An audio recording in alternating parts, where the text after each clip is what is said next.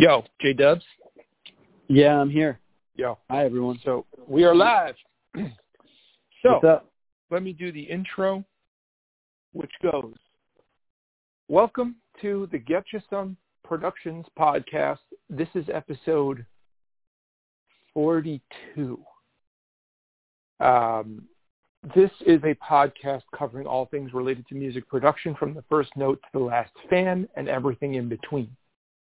We create music. Our, our motto, I should say, is to create music constantly and inspire others to do the same. So uh, if you if you want to, um, and what we would suggest is, don't even listen to this podcast right now. Stop, press pause, go play your instrument, go write a line of a song, go jam for, go warm up. Just just take your instrument out of the case and get ready to play. Uh, and then you can come back to the podcast later. Um, we also, uh, so my name's Keith, and my guest is Uh, Justin Wertz. Hello, Justin. and Justin's a regular guest. Uh, he's been on the podcast a bunch of times uh, discussing this particular book that we're about to discuss. Plus, we talked songwriting one time, which we'll, we'll probably be doing many times in the future. Yep, you got it. You bet. Um, so today we're going to be discussing this book, Unlocking Creativity, by Michael Beinhorn. It's, it's the subtitle is A Producer's Guide to Making Music and Art. We are going through this book, basically chapter by chapter, on this podcast. The first episode we discussed the book it was episode 36, and my my co-host Dan, who's not on this particular episode, and I have also been discussing this book. So we're deep diving into this book. Uh, if you want to read along with us and you want to support the podcast, you can go into the show notes and click the link and buy the book through our affiliate link. Um, and then we get paid a small commission on that. So please feel free to do that if you wish to support the show. Um, if not, no worries. And um, so Unlocking Creativity, a producer's guide to making music and art by Michael Beinhorn. Uh, we're talking about chapter two. So, homie, anything you wanted to go into uh, at first, or do you want to just do what we usually do?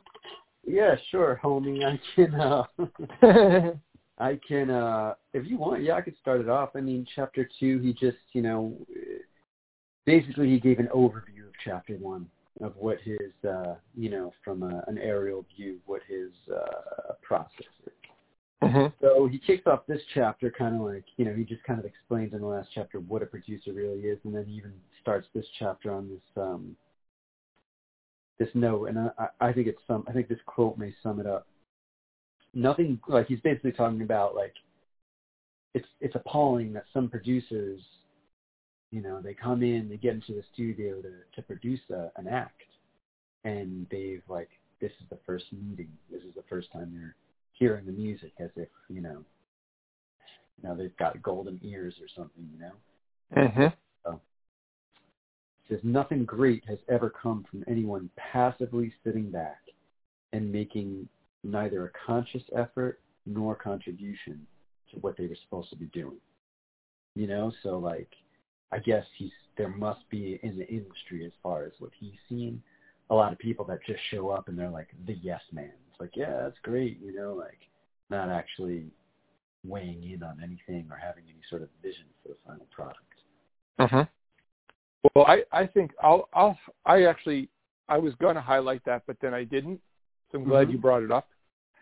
Um, but I'll even, I'll, I'll sort of piggyback on that because I think that might be a problem with the industry in that I think the music industry is a music, is an industry where, um, where there's sort of like this ephemeral aspect to it where you don't know if something's going to be a hit or not. So there's sort of like a lot of um, there's an unknown aspect to it and a sort of riskiness that comes with it. And so the reality is record companies make good money doing doing the business. Mm-hmm. but the but the way it feels in the moment is that it's risky, and therefore there's not enough money to go around to go to to um, to spend on all the different resources that an artist might need. So I think a lot of times producers get into the studio and the producer is like the person who maybe lined up the, the, the recording studio or selected the engineer or the or the producer served as sort of like an A&R type of person who just found the artist, but it goes no further than that.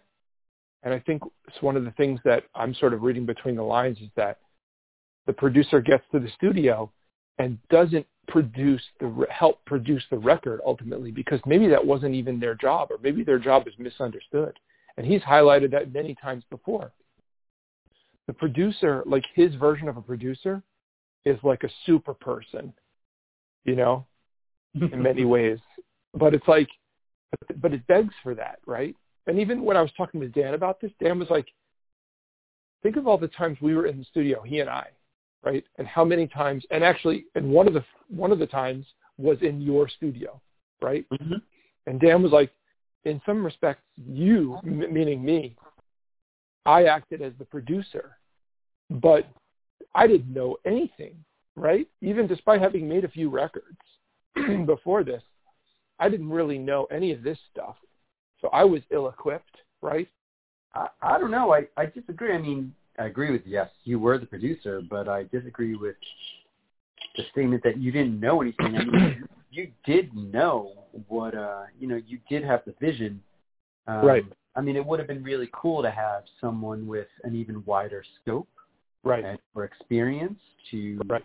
to guide it. But um, you know, with that said, I wonder how much, you know, I wonder how much uh like this guy would have even done for that record. I wonder. Yeah. well, that actually brings up that actually brings up something that comes up later in the chapter, but I, I don't want to get to that yet. Okay. Do you want to keep going? Yeah, sure. I underlined a bunch of stuff. Um, so basically, he's he goes on to say like, if you're going to produce an album, you are you're committing uh, yourself. Yeah. You know, you- you're you're making an investment. All right. Um, I I just want to stop you for one second. I just want to say the name the title of this chapter is prep work. yeah. And so much of this, well, much of what he writes actually in here is about the type of prep, type of preparation that comes before, um, and it's not before recording. It's like this is before even engaging in art. It, this is like the initial engagement with an artist, Yeah.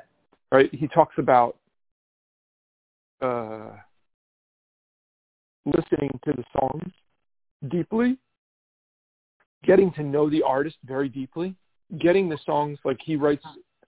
He listens to the songs to a point where they become part of his DNA, and he and he even goes on to, say that he develops a proprietary attitude attitude Mm-hmm. toward his toward the music he's working on. Right. Yeah. So he, this guy does like deep, you know, from what I can tell, deep prep work. Yeah, like you Um, know, what at the end of the chapter he gives his interview questions, which we should do. Mm-hmm. And I think that's the thing. It's like before you get in bed with this, you know, before you take this on, like know that you're making a commitment. You're making a personal investment. Like you're investing yourself into their music, and and you do have to like dive in. That Yeah. music will become part of you, and you will somehow become part of it in turn, I guess.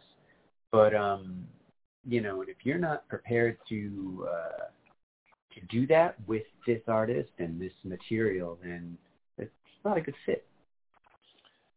I agree.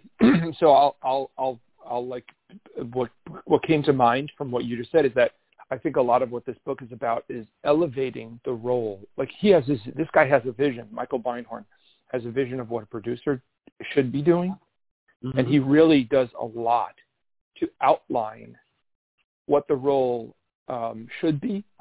And he, in many ways, in my opinion, he elevates it to such a higher level that's like very aspirational, which I think is really cool. Um, do you want to read another quote? Yeah, and then I mean he just goes on. I think uh, you know. I guess what gets me about this is often say stuff um, like, "Okay, I'm going to look to see what the artist needs and how to make the artist stronger." And I, I, I wish that like he would go into more detail because sometimes, like you know, like I'll have a song and I'll be like, "Oh, something doesn't feel right," but I don't Yeah. always, you know, it's like um, I, I wish he would share, and maybe he does later on in the book. I wish he would share some of his uh, tips and tricks. You know, um, like you know, he goes on to say, "Oh, if a piece of music doesn't feel right, um, you have to like go in and try to develop a deeper understanding of it and figure out is it is it a lyric thing, is it a song structure thing, is it this or it's that." And it's like, I don't know, it's not like uh, such an exact science, you know, and uh, uh, it's dependent on so many things to figure out what's wrong and what's right. Or uh, I guess really, uh, you know what? I guess we're not talking about wrong or right. He's saying if a piece of music doesn't sit right, if it doesn't feel right, like what are some things that you can do to flip it, flip that switch to get it to flow? Yeah, I um I agree. I actually I underlined that as well, and it did feel nebulous to me. That you know, it's like for me, I I, I underlined it, and I also and I agree with you that he doesn't, at least in chapter two, he doesn't outline the ways. Um, he doesn't outline a strategy or a list of things that could be wrong, you know, that explicitly. He does list a few things, but but to me, it was sort of like I feel like I, I I thought about it for a minute, and then I thought, you know, I should use this this opportunity on the podcast to to uh, to confess that I feel like I've been going on my gut the whole time. you know, like I've been making music since I was like a teenager, and I'm 43 and like reading this line makes me makes me um you know makes me it forces me to like come to terms with the fact that I probably have just been going sort of unconsciously this whole time Yeah. in a sense. Same here. Yeah. And now actually Guilt. late yeah, guilty.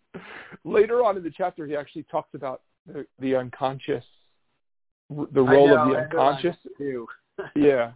So I, I kind of like feel like maybe we shouldn't be so hard on each on ourselves, but maybe it wouldn't hurt to have a strategy because like you and I were working on music just the other day, Mhm. and I think like like we were working on one of your songs and something didn't feel right to me, Mhm.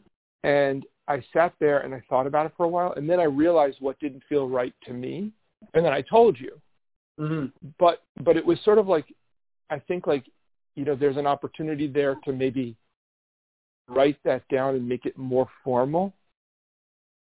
Like think about the different um, the different things. Like I think for me it was just that your emotional content didn't match the chord progression. The chord progression was almost too happy, Yeah. and and it didn't it didn't go for me. It didn't go deep enough. Yeah. and so that's what we came up with but maybe just on the surface of it it's like maybe it was just like these th- these are the points that you have to analyze like are the lyrics being sung too fast or too slow does the chord um are there too many lyrics too many too few lyrics is the melody like highlighting the emotional content is do the chords match the emotional content you know stuff like that Yeah. like there could be a list actually and believe it or not i actually have a free lesson on my website get you some guitar it's called systematic creativity oh yeah. i Yeah. loaded it recently i, hope i made it live because i hope i'm not lying to you and the audience but Well, get it up just- quick if it's not up there. yeah it's just a list of things like that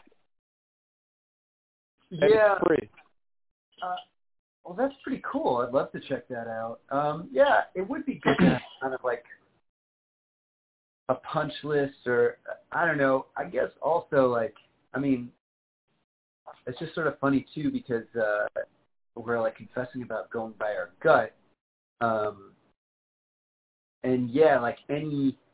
It's actually interesting. I guess you could be like a producer savant and just if you're working with the right person, you can just be like, no, it's not right.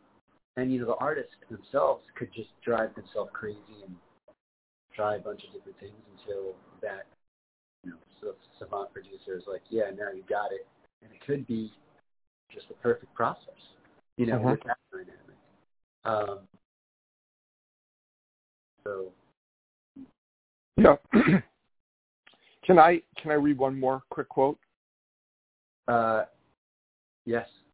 I so I underlined this thing that said by combining your feeling for the artist's body of work with your personal aesthetics, you can establish a baseline for what you consider be, to be the best and worst ideas she has presented. And they serve as a general point of reference. I'm sort of paraphrasing paraphrasing a little bit, a general point of reference, and then from there you can help the artist maintain everything he or she does at at that baseline or attempt Or to surpass. surpass it. Yeah. And I, I actually just thought one interesting thing about that was that when during your during your prep work, you're doing some really as a producer, you're doing some really deep listening to what the artist is producing. Mm. And one of the items that you're going to decide is what is the best that the artist has produced and what is the worst that the artist produced. And and I think you're sort of trying to gauge like what is this you're trying to like come it's like you're trying to like be as explicit and realistic about what is the best thing this artist is capable of? And can we bring everything up to that level? And can we surpass it? You know but but it's sort of like helping the artist do the best they can which is not necess- doesn't necessarily mean like the artist is going to produce like a um a hit record or a or a masterpiece you know Mm. it's just like being it's almost like there's a there's an element of realism injected there like let's say realistically what is the best this thing this person has produced and can we elevate everything to that level Yeah. right It At the very least. A little bit on the first podcast uh, about this book. We kind of were like, you could only push the artist to that point where the artist is, you know, truthfully able to be pushed, you know? Like, Yeah. what's their limit? What's the best thing? And, like, you know, if you can get there, how much further can you, can you go yeah in the frame, in the time frame, you know? so did you have anything else to talk about before the, we do the questions Uh, um, hmm. Uh, oh yeah, I did uh one thing. Just because this is a podcast about creativity, I think this is this goes for really any of the arts, but uh, and especially I guess while you're working um, intensely uh, on a project, like you know, like you would uh, when you team up with a, an artist, like this guy talks about.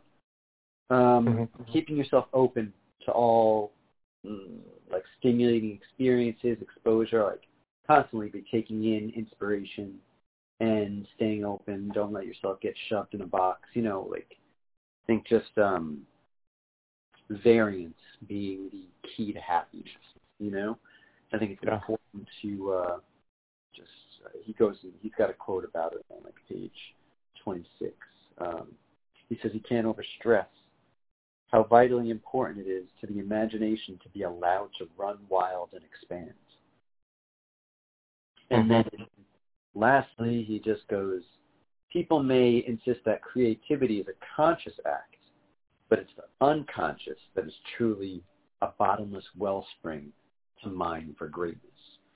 Now, yeah, I think, you know, like I've never been the type of person to sit down and really do exercises to write every day.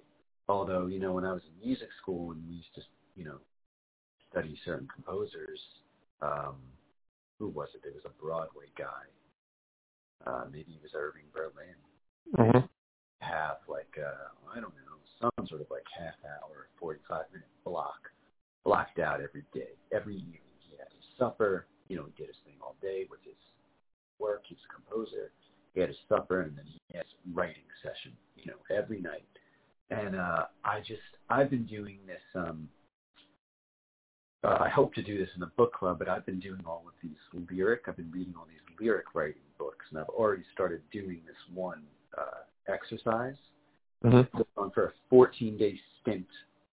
Actually, I guess there's some duplicity in here because now that the weather in Brooklyn is uh, cooling a little bit, I've also been uh, running again every day, and mm. I really, you know, I have a habit of like, okay, haven't ran for a while, but let me go run like, or try to run like a ridiculously uh, amount of miles right now. And then do I do it again the next day? No, because I could barely walk the next day, right? I'm in pain.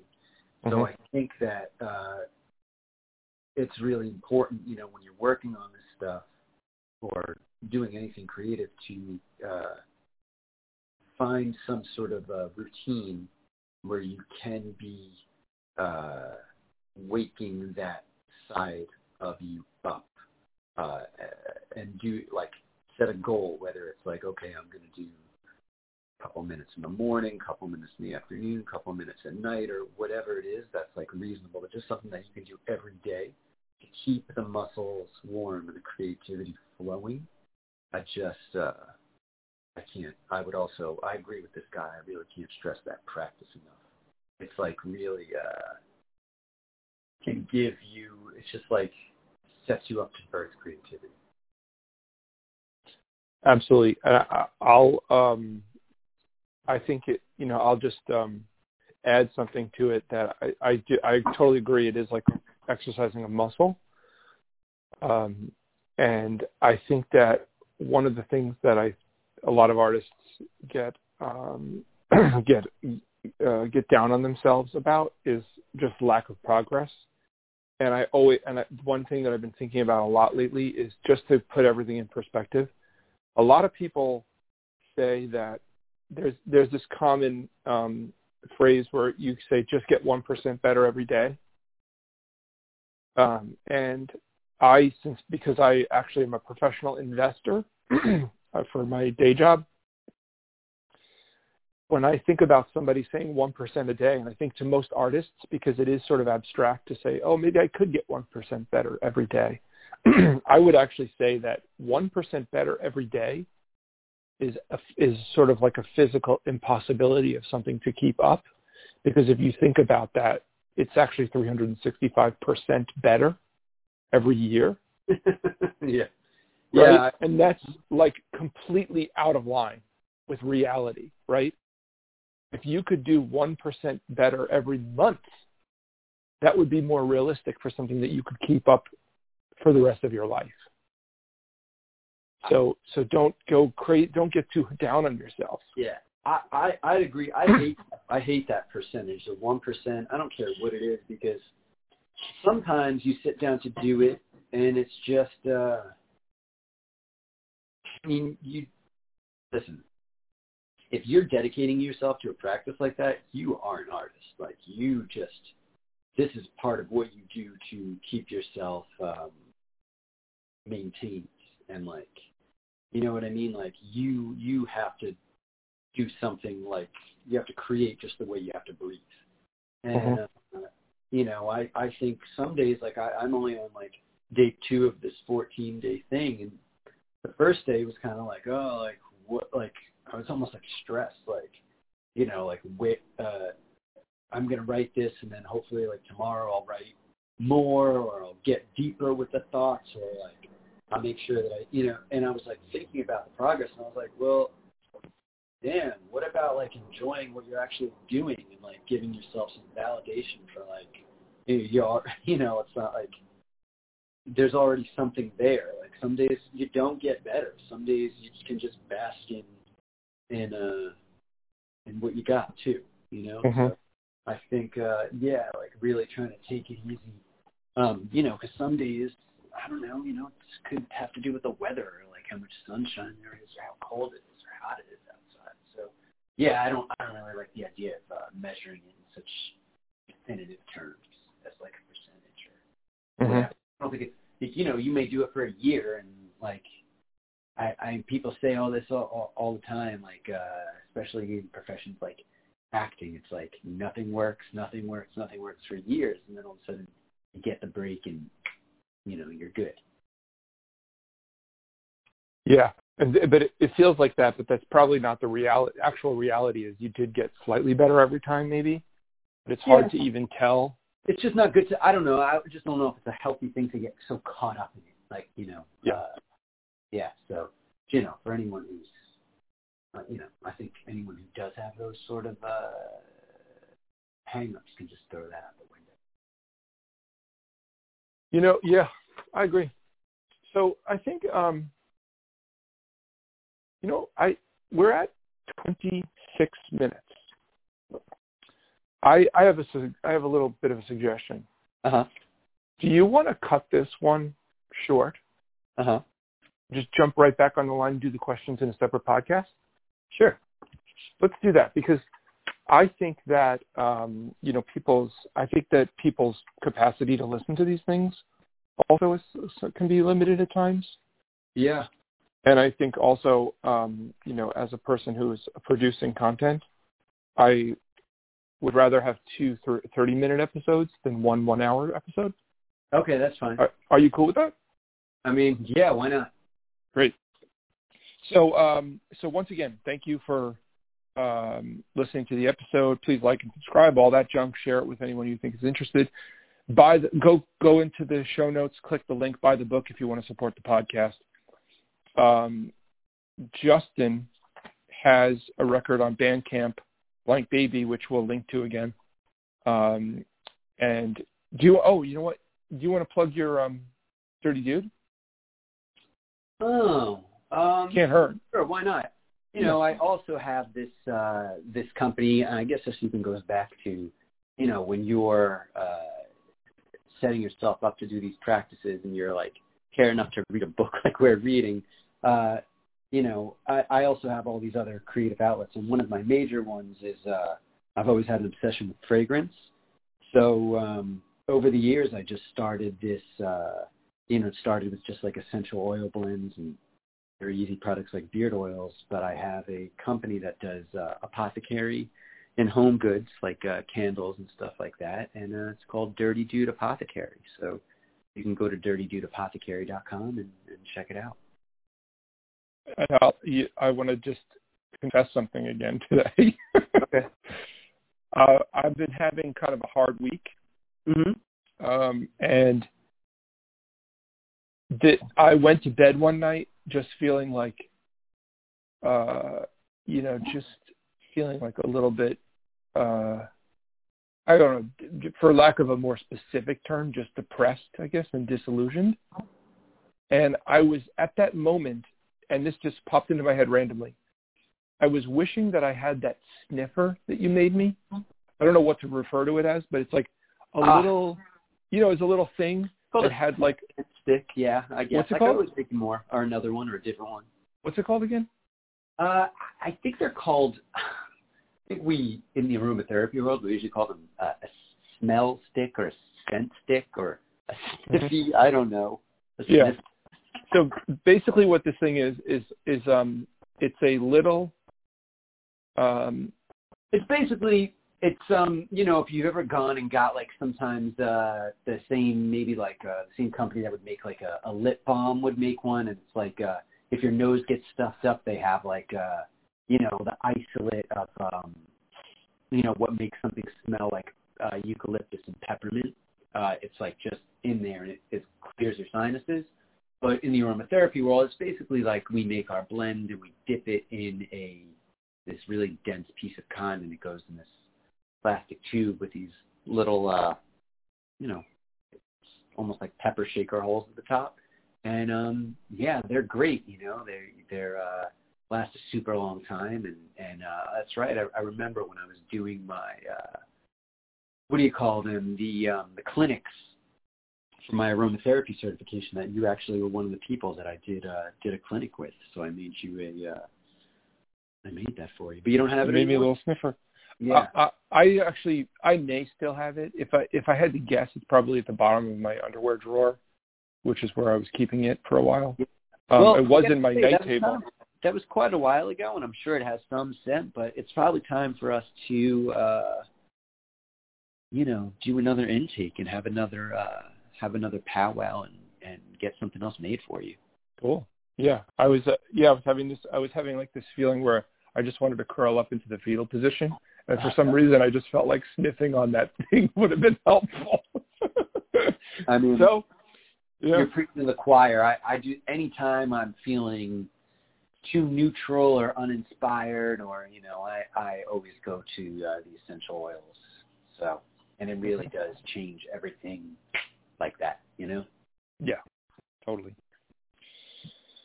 All right. Well, thanks for that. And uh, people go check out Justin's stuff and, you know, support the podcast if you want to. And I'm just going to hang up, call you right back. Okay, cool. I'll talk to you in a minute. Thanks, dude. All right. Bye.